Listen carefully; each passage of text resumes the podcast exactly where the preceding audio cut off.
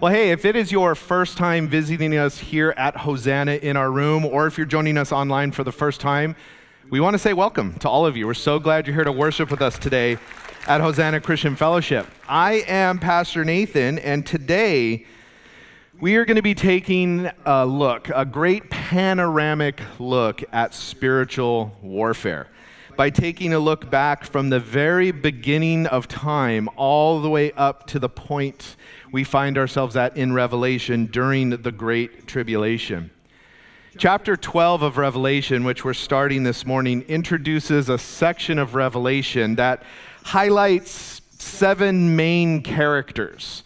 Um, these characters are characters we know, characters we are familiar with through, or at least you would be familiar with if you're a biblical uh, student. But they're characters that in the story here in Revelation, some of them have, have, their, um, have been renamed, given nicknames, if you will, based upon characteristics of their personality, much like we do that with one another, right? Sometimes you'll have somebody with a certain personality characteristic and their nickname will come up out of that, you know? Uh, mine has been gentle and meek. No, not all the time. but the characters that are introduced here in chapter 12 of Revelation are the woman, the dragon, the male child, Arch- Michael the archangel, the beast from the sea, the beast from the land, and lastly, the saved remnant of Israel. Now, these seven characters are going to be introduced over the courses of chapters 12, 13, and 14. And we're going to look at them all in detail as they come up. But this entire section 12, 13, and 14 of Revelation is, is, is kind of like a look back over history and a look back over the entire tribulation period, this entire seven years that, is, that we call the tribulation period. But it's a look back at all of that from the vantage point of Satan from his perspective, from his um, sense of goal and priority. And really, you know, it's, it's a picture of the spiritual warfare that's taken place from the beginning of time. You know, it's, it's since the original fall of Satan from heaven, biblically, we know that there has been warfare in the spiritual realm. Now, the theater of battle for Satan has been earth from the very beginning. And so this morning, we're going to look at the first three of these seven characters that I've referenced the woman, the dragon, and the male child as we look at the first six verses of chapter 12 of Revelation. And really, what we're going to focus in on is the satanic battlefield, the devil's strategy, who's involved in this spiritual warfare that we're looking at, and really how we can face the temptation and the trials that come from the enemy and find victory in those things. As we enter this section of Revelation, however, we can't forget a very, very important truth. It's a critical truth. We already know who wins. And that is a glorious truth for every believer. You know, last week, as we looked at the end of chapter 11, we saw the victory chant was voiced by those in heaven. The victory chant was proclaimed. The winner was declared.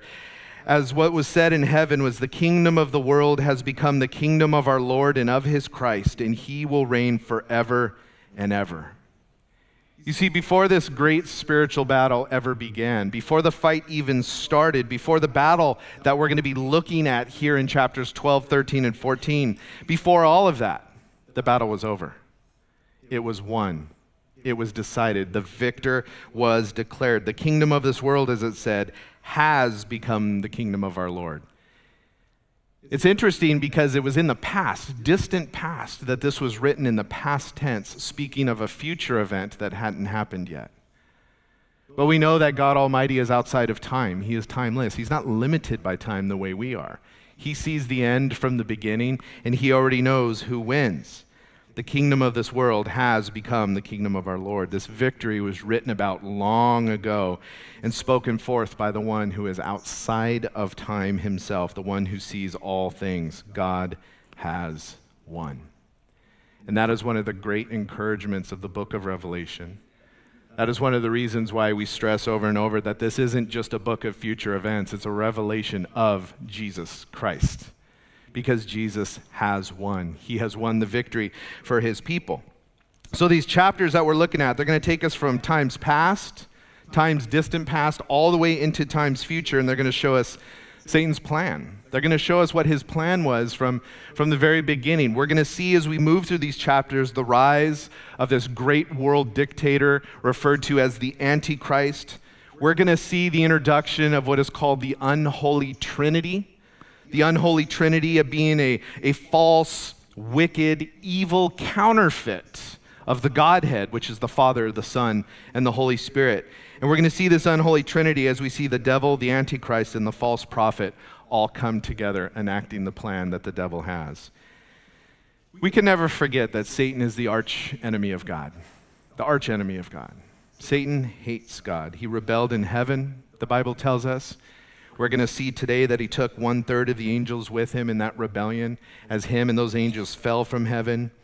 He tried in his original rebellion to overthrow the paradise of heaven. Failing that, he tried to overthrow the paradise of God on earth. And we read about that in Genesis as he was cursed for doing so. And ever since, he's been trying to ruin everything else. Satan is a ruiner, he's a destroyer. And he's been trying to ruin everything, including trying to prevent God's eternal kingdom from ever happening from ever being able to come to, to come to the forefront. And that's what we're looking at this morning, really a historical look of Satan's plan from the beginning, how he's attacked, specifically how he's attacked the nation of Israel, trying to prevent the very birth of the Messiah, Jesus Christ. And having failed at that, trying so hard to destroy the very people that will make up the kingdom of God to come. But first, we're going to worship God. We're going to praise his name because we always want to start with just focusing in on God. Why? Because God is one we have victory as his people. And we know that. We have the hope of Christ, we have the hope of heaven, and hallelujah. Isn't that something to praise God for? Amen. God, we're so grateful, Lord, to you. We're so grateful for the victory you've given us, Lord, and we're so thankful, God, for the salvation that you purchased for us by your blood, Lord. God, you set us free. You granted us victory over sin and death, Lord. And God, we know in the big picture of history, God, we know that Satan has been fighting tooth and nail, or tooth and claw, if you will, from the very beginning, Lord, to try and cause your plan for the redemption of humanity to fall apart, Lord. But God, he is nothing compared to you. And you win. You've already declared your victory, Lord. We're just in the process of living that out, Lord. And God, we know today we're living in still in this age of grace where we have an opportunity, Lord, to just keep going out and being lights for the gospel and preaching, Lord. But we know a time is coming, Lord, in that age of grace. This age of grace will be over, Lord. The time of your judgment will come upon the earth. And we know, God, that that time will be terrible. And so, Lord, as we're looking today, God, at, at really a, a look back, a historical look at, at Satan's plan from the beginning to the end, God. Lord, we would be reminded of who he is, Lord, because it is important for us to know our enemy. To know our enemy, that we would fight appropriately, that we would fight accordingly, that we would fight victoriously, God. Not being overcome by the enemy, but standing in righteousness in all times, in, in all ways, and at all times, Lord. So, God, we love you. We want to praise your holy name for the victory you've already granted us. Thank you so much for everything you do in our lives. And it's in Jesus' name we pray. Amen. All right, we are in Revelation chapter 12, and we're going to start here in verse 1. It says, A great sign appeared in heaven a woman clothed with the sun, with the moon under her feet, and a crown of 12 stars on her head. Now, one of the first things I want to point out to all of us here as we're looking at these, these pictures and these images and endeavoring to say, what do they mean? What do they represent? I want to point out that first phrase there, a great sign. That phrase in the original language literally means a great symbolic display. What does that tell you about everything that comes after that? It's a great symbolic display, okay? You see, John, as the seventh trumpet is sounded here, and he's witnessing this proclamation of the long foretold victory. And, and in at the end of chapter 11, there, he was seeing the redeemed church worshiping God. Uh, for his just wielding of, of his power in judgment. Because remember, you know, we talked about like who wants to celebrate God judging people? But God is holy, God is just, God is perfect, and it is right and appropriate for a holy and perfect God to judge wickedness and sin. And he has been giving people for generations and generations the opportunity to receive forgiveness for sin, but, but some simply don't. They remain in their rebellion against God. They hate God. They stand against God. And during tribulation, it's the last hurrah, if you will, for people to respond to the gospel of Jesus Christ. And yet many don't. Many stand against him. And so, as the judgments are falling and as final judgment falls, it is righteous, it is just. And so we see the people in heaven celebrating that God is wielding his righteous authority and his righteous power in judgment. And then right after that, here in Revelation 12, we see this great symbolic display in heaven. And this symbolic display opens with this woman. This woman clothed with the sun, with the moon under her feet, and a crown of 12 stars on her head. So again, this woman we see here is not an actual literal woman John is seeing in heaven. It's a great symbolic display. It's a great sign, as it's told us there. It's a, it's a sign that points to a reality, okay? It's representative of something. And that is just a very, very important point in your own Bible study as you read your Bible and have your devotion time. Um, generally, the Bible as a whole, including the book of Revelation, is to be taken literally unless the content is stated as symbolic. That is one of the core teachings of, of, of studying the Bible. Because if we get too excited about making everything symbolic, well, then you come up with all kinds of weird and strange teaching and cults and other things that we see in the world today, right? So, so a basic Bible study rule is what you read is to be taken literal unless the content is stated as symbolic. And a lot of times throughout Revelation, um, we've seen literal things stated there that are strange, right? John saw these four living creatures and he tried to describe them, and one had the head of an eagle and a head of an ox, and right? And we're going, well, that has to be symbolic, but it's stated as literal. But then there's other things that, that are stated like, you know, the locust had a, a breastplate like this and something like that. And so you just got to be able to um, look at that as you study through Scripture. But, but again, here, what we're seeing is not a literal woman as other actual literal things we've seen in Revelation. Um, it's a symbol.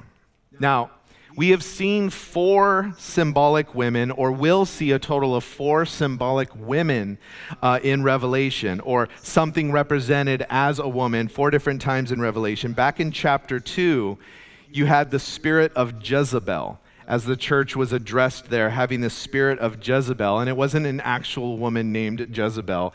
That woman, Jezebel, there in chapter 2, was uh, symbolic of paganism, paganism that was infecting the church. In chapter 17, we'll see another woman called the Scarlet Woman, who is referenced and called uh, a harlot. She is called a harlot in Revelation. And that woman, when we get there into chapter 17, is symbolic of the apostate false religion of the end times. In Revelation chapter 19, verse 7, we're going to see a woman that is called the wife of the Lamb. And she is representative or symbolic of the church, which is called the bride of Christ. Here in Revelation 12, we see this woman clothed with the sun, the moon under her feet, and this crown of 12 stars on her head. And so naturally, the question is who or what is she symbolic of? There are a number of different thoughts on this if you, if you look into it. Some, uh, specifically in, in, the Catholic Church or from a Catholic background, interpret this as this is vir- the Virgin Mary. Some, like uh, those in the Christian science cult, claim that this is the founder of their cult, Mary Baker Eddy. And they say, no, this woman is representative of her, and they go through the whole chapter and symbolize all this stuff to say it's all about our Christian science cult. Some look at this and go, it's the church, it's representative of the church. And that foundation, incidentally, um, is, is a foundation that is required for some who hold a pre trib or a pre wrath interpretation of Revelation. I don't have time to get into all the details of that, but I'll deal with that um, particular interpretation a little bit. I, however, say that it's symbolic of the nation of Israel. This woman is symbolic of the nation of Israel. Um, specifically because this whole picture here, we see that she was clothed with the sun, and there's the moon present under her feet, and there's a crown of 12 stars around her head. Um, that picture is almost exactly used another time already in Scripture to specifically reference the nation of Israel. Specifically, back in Gen- uh, chap- uh, Genesis chapter 37, you had Joseph, who was one of the 12 sons of Jacob. Jacob, who incidentally was renamed Israel. He is the father of the nation of Israel. This son of his, Joseph, had a couple dreams that we read about in Genesis chapter 37. Now, in the first dream that he had, he saw 12 sheaves of wheat, right? There was 12 sheaves of wheat, and 11 of those sheaves bow down to the 12th sheaf of wheat. And he then interpreted this dream or understood in this dream that the 12th sheaf of wheat was himself. So the other 11 bowed down to him. And so in Genesis 37, we read that he went and he told his brothers. Now, Joseph was kind of like the bright eyed, um, uh, naive, uh, positive thinking kid, right? And uh, his brothers hated him because he was dad's favorite. And so he went and told his brothers, Brothers, like I had this wonderful dream I want to share with you. You're all going to bow down to me one day. Well, how do you think they took that, right? They're like, Are you kidding me? no, I don't think so. You're going to rule over us? Nah, that's not going to happen. Well, he then has a second dream in Genesis chapter 37, starting in verse 9, and it says this Then he had another dream and told it to his brothers. Look, he said, I had another dream, and this time the sun, the moon, and 11 stars were bowing down to me. He told his father and brothers, and his father rebuked him. What kind of dream is this that you've had? He said. Am I and your mother and your brothers really going to come and bow down to the ground before you? His brothers were jealous of him, but his father kept the matter in mind. And so he has this dream where we see the sun and the moon and 12 stars, right? 11 of them bow down to him. He was the 12th star. And so we see this picture where, where Jacob then interprets the dream.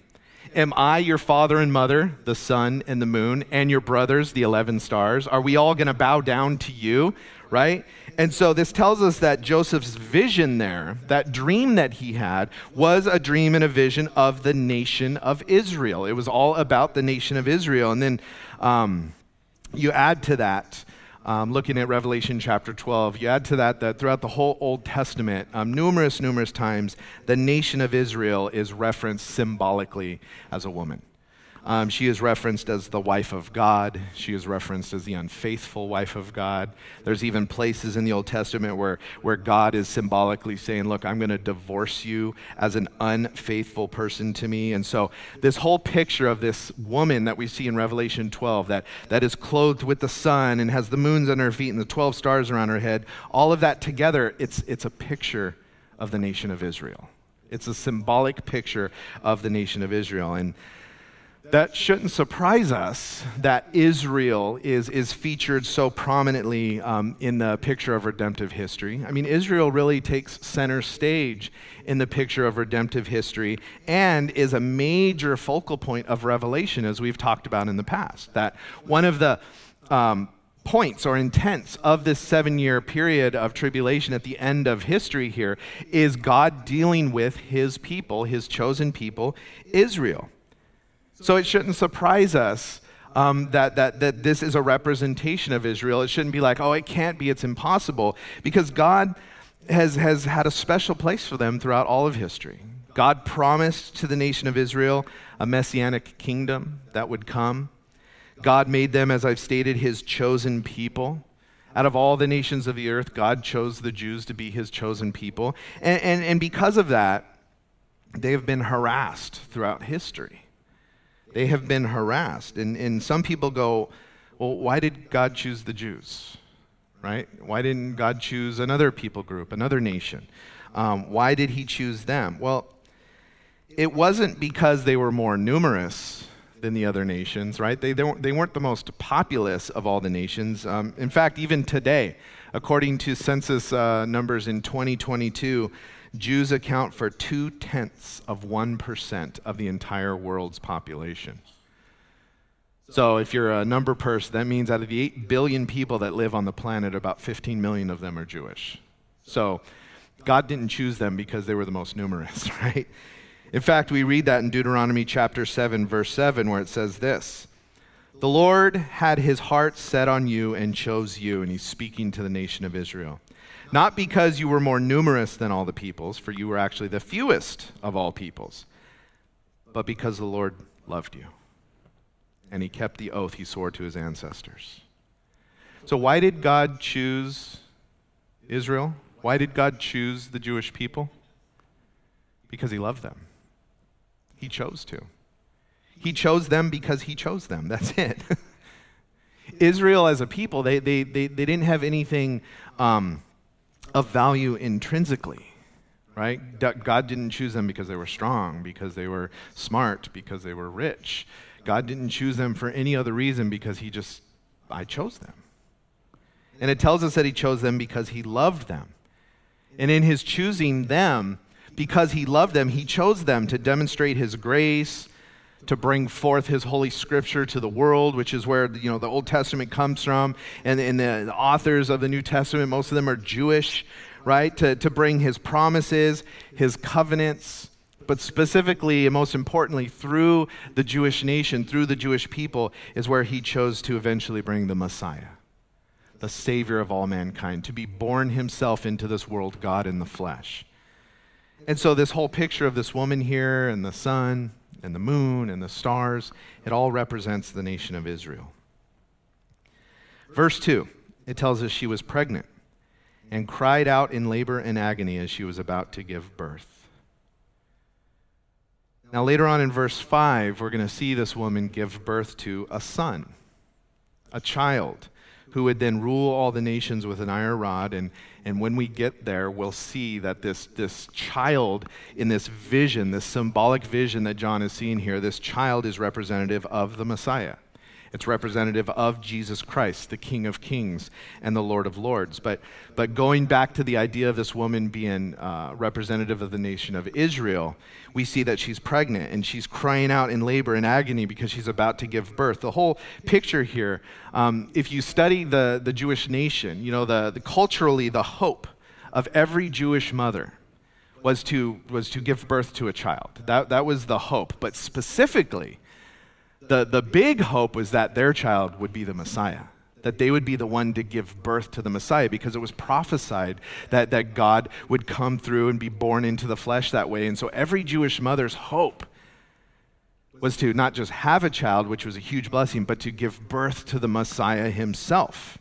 Nationally, Israel, the nation, man, they, they hoped for, they longed for the Messiah to come. And that's what we read through the whole Old Testament. They were looking forward, they couldn't wait for the Messiah to come and to redeem them.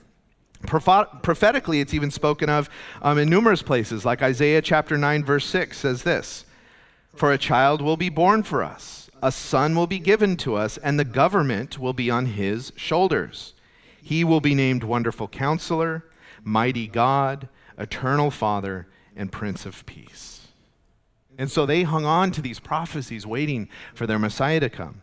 In the New Testament, we read when Simeon um, received Jesus in the temple at, at Jesus' baby dedication. It says in Luke chapter 2, verse 34, that he held up the baby and he's like, Indeed, this child is destined to cause the fall and rise of many in Israel and to be a sign that will be opposed.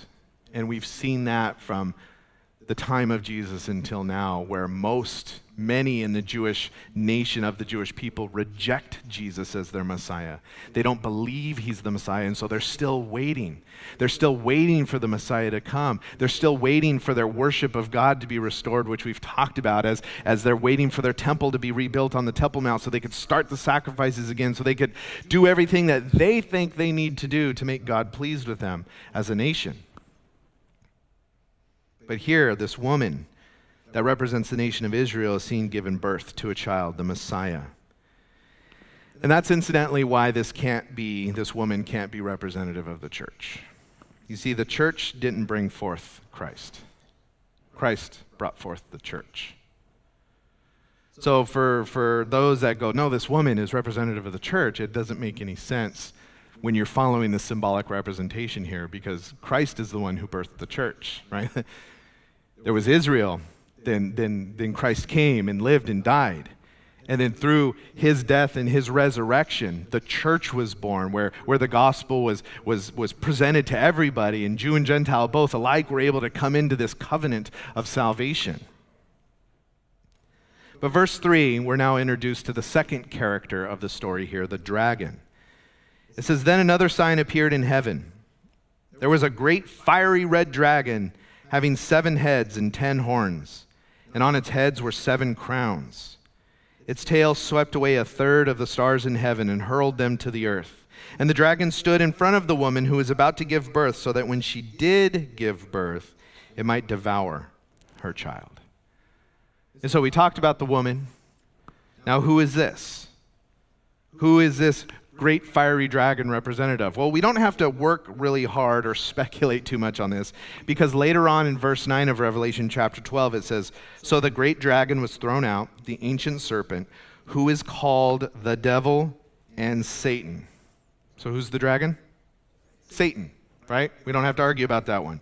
Um, and then it says in, in verse 9 of Revelation 12, the one who deceives the whole world, and it says, He was thrown to the earth and his angels with him. Well, that phrase, his angels with him, is connected back here to verse 4, where we see that his, the tail of this great fiery red dragon swept away a third of the stars. And that word stars there is used in other places to reference angels, to reference these supernatural heavenly beings. And so that's where we get the idea that in his rebellion, this is incidentally the only place um, that we get that idea that a third of the angels fell with Satan, that a third went with him in his rebellion. And so they were swept away to the earth in that rebellion with Satan. And so here we have this woman, representative of the nation of Israel about to give birth to her child, the Messiah, which was the plan from the very beginning. We'll talk about that later. And then we have this dragon who apparently hates this woman and is ready, just waiting for that child to be born so he could devour the child.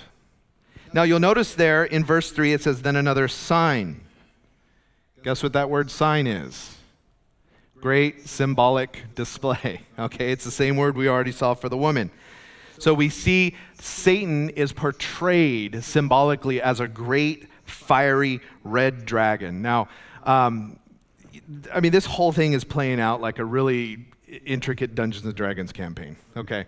Um, I mean, it's, it's just, you know, these pictures of this stuff, you know, and he uses the word great fiery red dragon. That word great means remarkable in degree or magnitude. It's like truly, these, these things he's seeing are truly magnificent, truly huge, truly awe inspiring in that sense. And so, as a dragon, um, he's called a dragon because I believe it's representative of his personality, who he is in his core. He is called many things in Scripture Satan, he's called a serpent. He's called a devouring lion. And here he's called this great fiery red dragon. And I believe that's just kind of one of the most ferocious pictures of who Satan is that, that, that can be brought up. This dragon, you know, because historically dragons if you go through you know different uh, cultures histories and stuff um, oftentimes dragons are represented as ferocious terrifying destructive monsters right they're, they're not necessarily these, these cute, you know, like the one we have in our foyer, you know, cute little blue dragon with puppy dog eyes, right? That's not typically how dragons are representative in culture. And specifically, it's using this idea of fiery red to, to indicate, you know, the destructive nature of fire. And biblically, the color red is often associated with blood, bloodshed, and violence. And so, um, we see that even in, in fantasy literature. There's, there's fantasy literature that um, will, will represent different colors of dragons. You have blue dragons, and black dragons, and green dragons and stuff. But in, in, in, in fantasy lit- literature, the red dragon is often the archetype of the really, really bad evil dragons, right? And so that's what we see here. Um, and then that color red even harkens back to the red horse of Revelation 6, which was the horse that brought war and death and killing and all of that. And so this red, great fiery red dragon, it says, has seven heads and ten horns, and there's seven crowns sitting on those seven heads. And again, this is a great symbolic display. So, what is it representative of? Well, the multiple heads um, and, and, all of that are tied to numbers. And if you remember, the number seven biblically is often a number that represents completeness. It, it, represents the totality of something. And so in chapter one, we saw, you know, the seven lampstands, right? And there was a complete picture of the church, you know, represented there. And so this, these seven heads is likely representative of his intelligence. That's the idea of the head. It's a word that refers to that, your brain, your thinking capacity. And so the idea here is it's a complete picture of, of his of his full, total intellect in his, in his thinking there. Um, the idea is that the devil is not a dummy. And sometimes we can think that, right? Oh, he's just a big dummy. And, and he's not. Satan is incredibly intelligent. Incredibly intelligent. He's been studying humanity since the very beginning. On top of that, he's cunning. He's devious. He's sly. He's a master manipulator. He's the best liar. He's so intelligent and, and, and, devious in all these ways that we read in Jude, even Michael the archangel, it says, dared not bring an accusation against him, but instead said, The Lord rebuke you. Now, this is me speculating here, but I think a part of that was because you bring any accusation against the devil, man, he's going to spin it.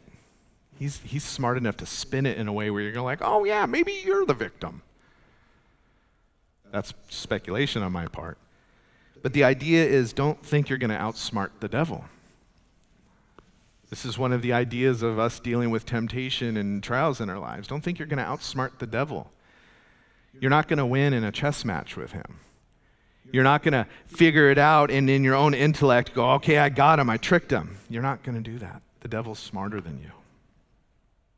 Now, God is greater. Amen. Hallelujah. But we're not there yet, okay? But he says there's seven crowns on those seven heads. And again, since seven is a picture of totality, and crowns are representing here the idea of, of a local type of uh, authority and rulership, that it's a picture of his total authority over his kingdom. And so what it's telling us here is that this intelligent dragon has a kingdom that he has total authority over. And that's an interesting picture. You know, the Bible tells us that he's the prince of the power of the air, that in this age he kind of has rulership over the earth. Why? Because man gave it to him in the garden. And so he's been harassing mankind ever since and using his authority uh, in this world to harass not just mankind, but harass Israel specifically and Christians specifically. And so he has authority, he has a kingdom. And during the tribulation period, we're going to see that kingdom kind of coalesce into a very visible, obvious thing. And that is when we get to the ten horns here. Ten horns. The horns are, are um, uh, biblically something that is often representative of strength, right? So it's representing his strength. Um, animals were often said, especially in, in, in a cultural context of, of um, Jewish thinking, the strength of an animal was in its horns was the idea, right? We kind of get that today when we see uh, those of you that are hunters, you know, and if you hunt bucks, you know, the, the greater the antlers of the buck, the more majestic, the more powerful that buck is considered to be. Probably because if it hit you with those antlers, it, antlers, it could cut you in half. But still, it's like this, this great, you know, the antlers, the, the bigger they are, the, the more magnificent they are, the, the greater the trophy when you take down that buck, right? Well, ten horns um, could be a reference to the ten nations that are then banded together to form the global government during the tribulation time. This, this 10 nation coalition that, that Satan has control of. And so the idea of 10 horns here could be a picture of, of Satan's strength being in that these, this, this global government that comes together that Satan has total authority over is his strength during this time. It's how he's able to do what he does during the tribulation period. But it's an interesting note that the devil's kingdom, the devil's authority, even as it's said in Ephesians that he's the prince of the power of the air, his, his authority is, is in this earth. His authority is on this earth. And again, like I said, because man gave it to him. We gave it to him in the garden.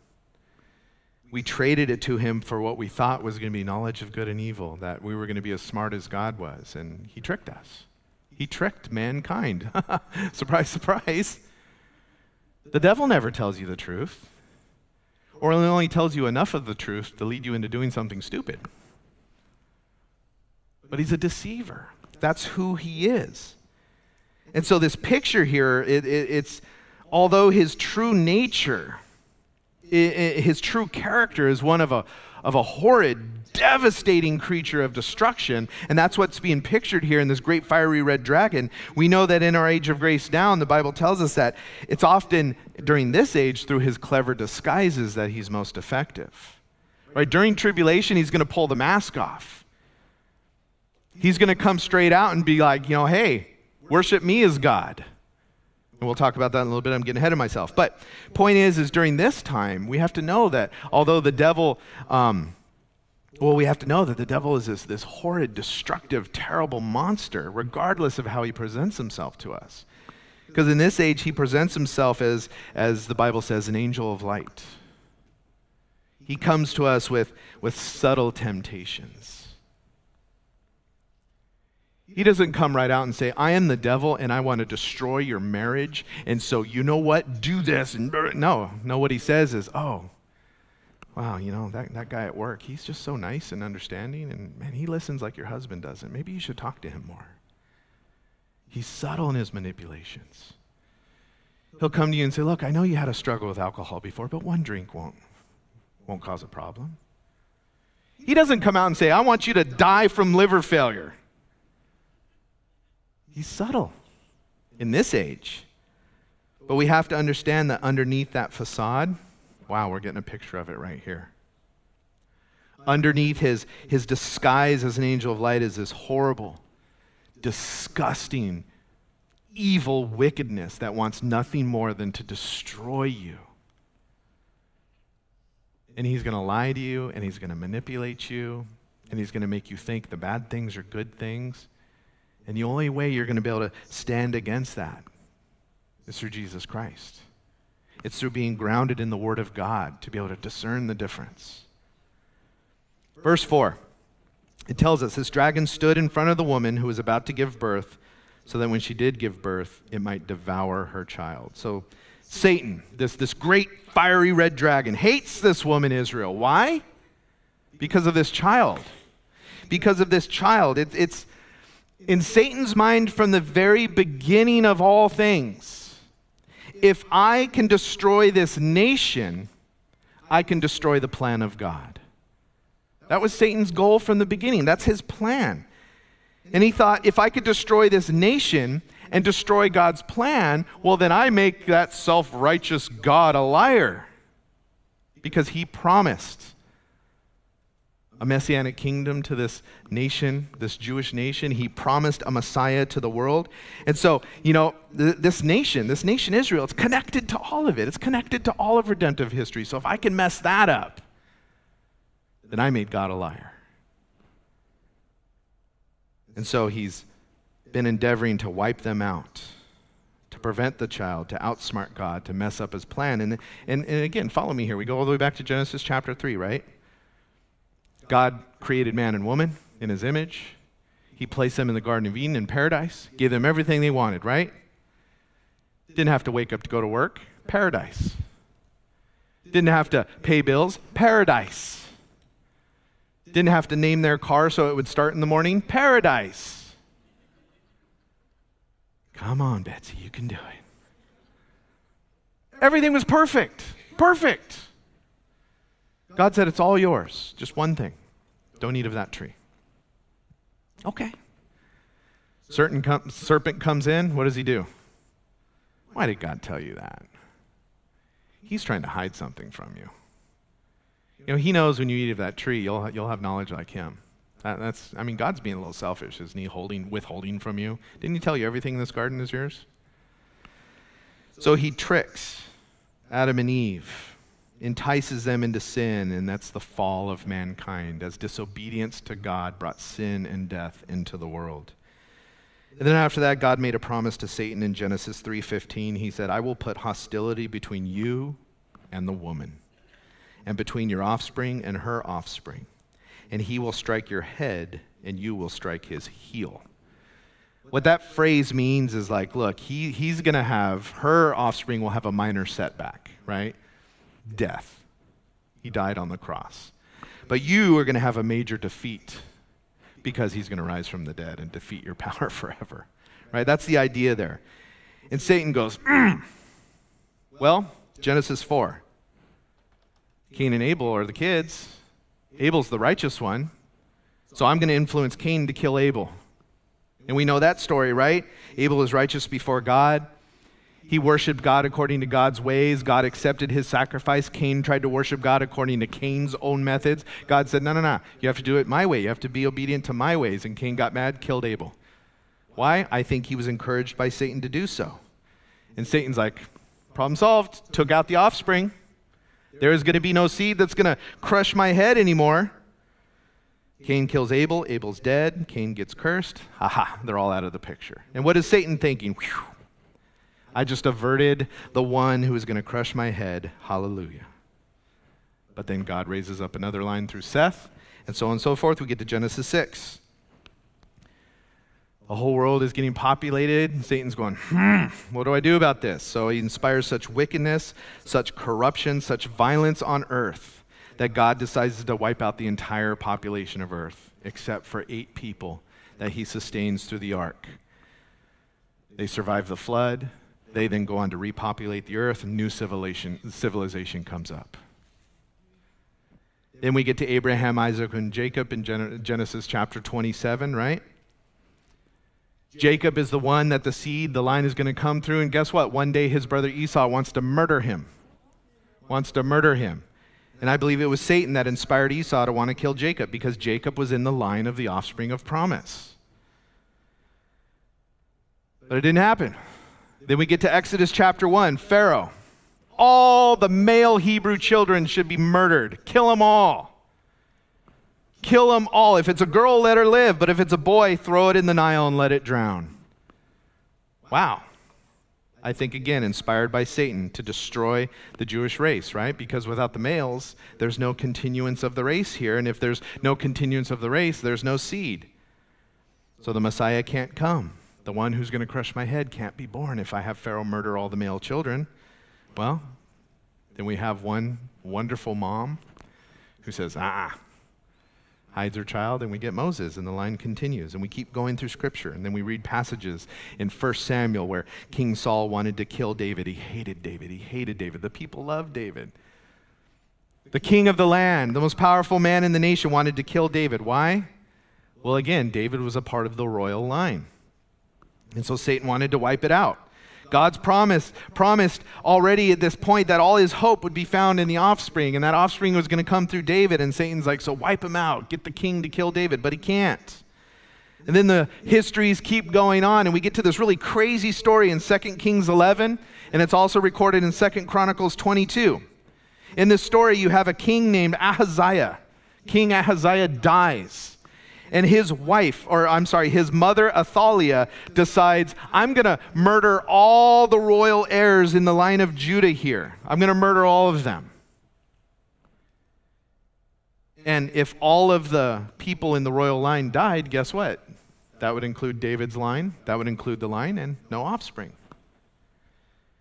And so all in the royal, in the, all of the royal heirs are murdered except one named Joash, one little baby. Joash, it tells us, is hidden away until he's seven. Think about that. There was a point in history where the redemption of all of mankind, past, present, and future, God's promise, his kingdom, everything hinged on one little baby boy. One little baby boy, but God protects, doesn't he? God preserves, and King Joash, he, or Joash emerges as a king, and the promised lineage continues. And then we get back up to Revelation chapter 12, 5 here, where it says, She gave birth to a son. So, through the nation of Israel, through the lineage, through the promises, God has, um, has the woman here, the nation, produced the offspring. And so, this dragon is trying to kill her back in history before the offspring came, trying to wipe out the Jewish race, but he couldn't.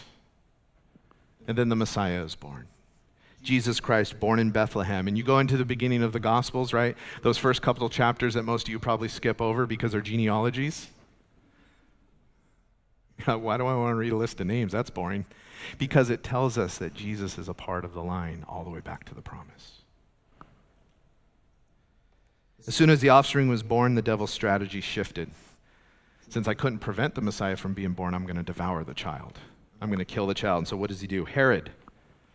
Herod. have all the baby boys under two murdered. All the baby boys, right? You guys know the story. A satanic attempt to destroy the offspring. But Jesus is saved, and his parents flee to Egypt, and they come back later, so Jesus is preserved, and he grows up, the Messiah. Then, after he's baptized, it tells us that Satan himself took him to the pin- pinnacle of the temple and he said, Hey, Jesus, why don't you jump off the temple? I'm going to misquote some scripture to you talking about how God's going to save you and you're not even able to stub your toe. Trying to trick Jesus into committing suicide. Aha! Stop the salvation of the world. What did Jesus say? I'm going to paraphrase. okay? Luke 4. Jesus in the synagogue of Nazareth, right? Where he reads that scroll, he reads from Isaiah, and he basically effectively proclaims to all those gathered there, Look, I, am the Messiah. I'm, I'm, God's chosen one. I'm the one that was prophesied. What does it tell us in that story? They, want, they took him out to the edge of a hill that the city was built on, and they wanted to throw him over. They wanted to kill him for blasphemy. But the story tells us that he passed right through them. They were like, Where'd he go? Jesus continues to live. Satan did everything he could to prevent the birth of the seed, the birth of the offspring, the birth of the child of promise. And then failing to prevent it, he did everything he could to devour that child, to kill him before he did his redemptive work by laying down his life on the altar of atonement by dying on the cross for the sins of the whole world. And after all his failures, because guess what? Jesus died, the devil celebrated. We did it. Wait a second. And we have the thing we celebrate every year on Resurrection Sunday that he came back from the dead. Amen. Absolutely. After all his failures, he still persists in afflicting the woman, however. Because again, God promised that in the end, and in the end times picture of things, that, that Jesus himself, the Savior of mankind, he would, he would use Israel, the nation, as chosen people to rule and reign from. The Bible tells us geographically that, that during the millennial kingdom, he's going to reign from Mount Zion in Jerusalem. He's going to fulfill all the promises to Abraham and Isaac and Jacob. He's going to, he's going to fulfill all the promises to the 12 tribes he's made. He's going to restore them. It's going to be beautiful. So after the, after the, um, the plan that Satan had after the birth of Jesus was, well, if I couldn't stop him from being born and I couldn't kill him while he was here, and I couldn't do anything about his redemption of all mankind, well, guess what? Then I'm going to wipe out the entire nation that he's supposed to rule from. So there can't be a messianic kingdom. And that's what we've seen over the course of history. And not just the Jews, but any and all who become part of the kingdom of God, any and all who are part of the future inheritors of God's kingdom, he wants to wipe them all out. He wants to kill them all. Jews, particularly, have faced intense, concentrated ethnic extermination multiple times in history. Multiple times. The nation, as a group, has, has people have tried to wipe them out. You had Pharaoh, we talked about that, right? There's another story um, where Haman tried to wipe out, genocide the whole nation in the Old Testament. In the 1350s, the Black Plague was raging around Europe. Guess who they blamed it on? Jews. 50% of the Jewish population was murdered during that time. Then, of course, in most recent history, we know of Hitler and the Holocaust. Round up all the Jews, wipe them out. Satan inspired. Satan inspired. The point is, is whatever God loves, Satan hates. Whatever God loves, Satan hates. If it's, if it's chosen by God, the devil's going to come against it the devil is going to attack. And, and this will be readily and aggressively and terribly seen during the tribulation period. Specifically, when we get to that three and a half year mark, where the abomination of desolation happens and the Antichrist, who made a peace treaty with them, breaks that treaty, enters the temple, says, I'm God, worship me, desecrates the place. And that's what we read here in verse 6. It said, The woman fled into the wilderness where she had a place prepared by God to be nourished there for how many? 1,260 days. 1,260 days is incidentally three and a half years, right? So we, we've looked all the way back in time. We've seen Satan's fall. He took a third of the angels with him. We've seen him, um, you know, corrupt in the garden. We've seen him attack. We, we, we've seen him come against God and everything God loves over and over and over. And then, then we come all the way forward through time, right? We came through the preservation of Israel and we come past the redemption plan of the Messiah being born, the Savior being born and dying on the cross. And, and you know, and all of that that means, right? Him living and dying to pay the price for the sins of all who would call upon his name. Hallelujah. Him being the only means for salvation and forgiveness and freedom from sin. All of that. And that is what is available today to all who would call in the name of Christ. But as we're looking in Revelation, we've come through the age of grace. We've come through the six trumpet judgment or seal judgments or seven seal judgments. We've come through the trumpet judgments and we've come all the way up to the seventh trumpet. As John is going, okay, let me step back and just see a panorama of what this is all about. And we're coming up to this last 1260 days now here in verse 6 of Revelation 12, a time that the Bible refers to as Jacob's trouble. Why? Because Israel is being persecuted. Jews are being persecuted like they never have. And during this last three and a half years, we're going to see Satan trying to fully and finally and completely destroy the Jews in a way that's never happened before. And that's why it says this woman flees. Israel flees. But she is nourished there by God for 1,260 days. That last three and a half years of this 70th week of Daniel, this time referred to as the Great Tribulation. But after that, there's a second coming of Christ. We're going to get there. The millennial kingdom, we're going to get there. But let, us close real fast with the third character. So we had the woman, we had the dragon. Now we have the child, and I've referenced that a little bit. But look at verse 5 again. Just back up one verse for me. So She gave birth to a son, a male who is going to rule all nations with an iron rod. Her child was caught up to God and to his throne. So, as I've already stated, this, this child is the Messiah, the Savior of all mankind, born out of the nation of Israel, Jesus Christ, God in the flesh the one whom Satan tried to prevent from coming, the one who Satan tried to destroy before he could die as the sacrifice. He's a male, going to rule all the nations with an iron rod. Again, this harkens back to that prophecy in Isaiah 9 6. It says, For a child will be born for us, a son will be given to us, and the government will be on his shoulders.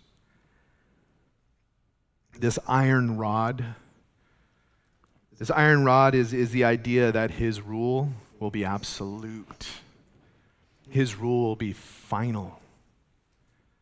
When the kingdom of God comes, it's done, it's forever. And so, this child that this woman gave birth to becomes the King of Kings, the Lord of Lords is what the Bible keeps teaching us and talking about. Satan tried to stop him from being born, couldn't do it. Tried to stop him from accomplishing redemption on the cross, couldn't do it. Tried to perhaps stop him from rising from the dead, couldn't do it. Neither could he stop Jesus from rising from the dead and then ascending to heaven, as we see here that her child was caught up to God in his throne. And Satan will not under any circumstances, be able to stop his rule over all the earth. This is good news, people. This is great news. This is fantastic news, you know, but today, in the midst of all the temptations we face and the discouragements that come our way, in the face of all the voices, you know, telling us, give up, quit, it's too hard, saying it's never going to get better the voices that might try and speak into our lives and say, God doesn't love you. What a failure you are. Look at how bad you are. In the face of all of that, read the end of the book.